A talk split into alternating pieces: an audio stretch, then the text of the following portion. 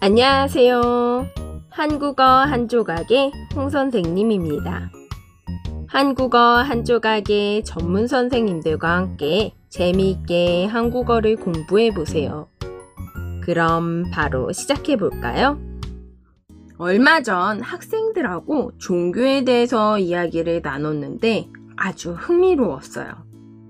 그래서 오늘은 종교에 대해서 이야기해 볼까 해요. 먼저 종교에 대한 단어를 배워볼게요. 크리스천은 기독교라고 해요.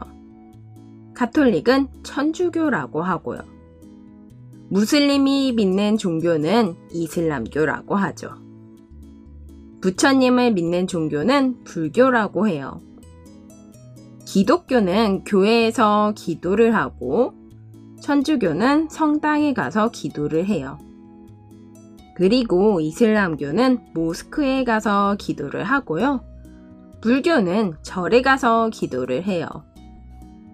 그래서 종교가 뭐냐고 물으면 기독교나 크리스천이라고도 하지만 교회에 다녀요. 성당에 다녀요. 라고 말하는 사람도 많이 있어요. 그런데 종교가 없는 사람들도 있죠? 그런 사람들은 무교라고 합니다.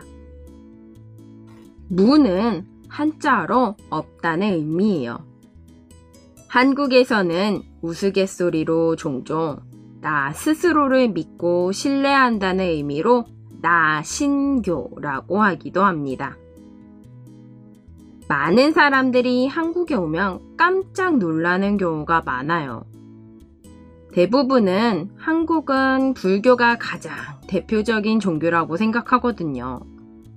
그런데 한국의 야경을 보면 빨간불이 들어온 십자가가 굉장히 많아서 신기해 합니다.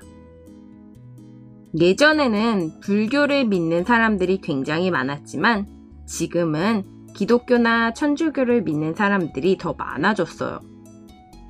기독교와 천주교는 주말마다 예배를 드리고 종교 활동이 불교보다 많다 보니 더 많아진 것 같아요. 이슬람교도 예전보다 많이 증가했는데요. 유학생들도 많아지고 한국에 사는 외국인의 수가 증가하면서 무슬림이 많아졌어요. 그래서 서울 이태원에 가면 할랄푸드도 쉽게 살 수 있어요. 그리고 일부 대학교에서는 유학생들을 위해 기도실이 있는 경우도 있답니다. 그런데 더 놀라운 사실은 한국은 국가를 대표하는 종교가 따로 없다는 것이에요. 그래서 한국에서는 다양한 종교들이 존중받고 있죠. 한국은 상당히 많은 종교들이 있는데도 종교에 대해 민감해 하지는 않아요. 서로 존중하는 경우가 많기 때문이에요.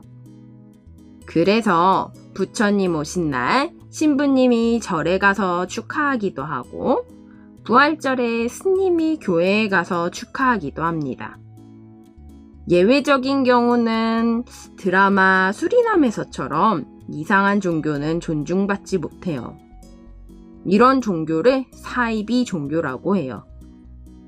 그리고 한국에서는 태어날 때부터 종교가 있는 사람도 있지만 종교가 있지만 자주 안 가는 사람도 많이 있어요. 태어날 때부터 종교가 있는 사람은 모태신앙이라고 해요. 많은 사람들이 모태신앙인 경우가 많죠. 한국은 부모님 따라서 종교 활동을 하다가 잘 안 가는 경우도 많아요. 기독교, 불교이긴 한데 지금은 안 간다고 말하는 사람들이 있죠. 또는 종교를 완전히 바꾸는 사람들도 있어요. 이걸 개종이라고 해요. 나에게 맞는 종교를 찾아서 바꾸는 거죠. 그리고 종교마다 자주 가는 빈도수가 다르죠.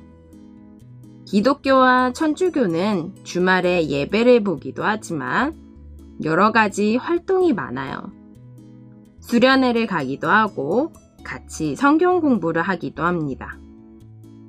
새벽에 기도를 하기도 하고요. 제 친구는 금, 토, 일 3일을 가기도 했어요. 학생들한테 듣기로는 이슬람교는 정해진 시간이 되면 기도를 해야 해서 집이나 직장에서도 기도를 한다고 들었어요. 저는 불교인데요. 불교도 행사들이 좀 있기는 하지만 주로 부처님 오신 날이나 명절에 한 번씩 가는 사람들이 많아요. 저도 보통 이런 날만 가는 편이에요. 음, 저는 개인적으로 종교가 있는 게 좋다고 생각을 해요. 마음이 지치고 힘들 때 무언가 의지하면 위로가 되더라고요.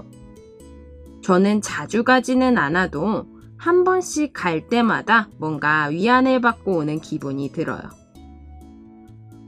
여러분은 어떤 종교를 가지고 있나요? 있다면 얼마나 자주 기도를 하는지, 어떤 마음이 드는지 댓글에 남겨주세요. 한국어 한 조각 유튜브나 인스타그램에서 항상 여러분의 코멘트를 기다리고 있습니다. 오늘도 들어주셔서 감사합니다. 다음에 만나요. 안녕!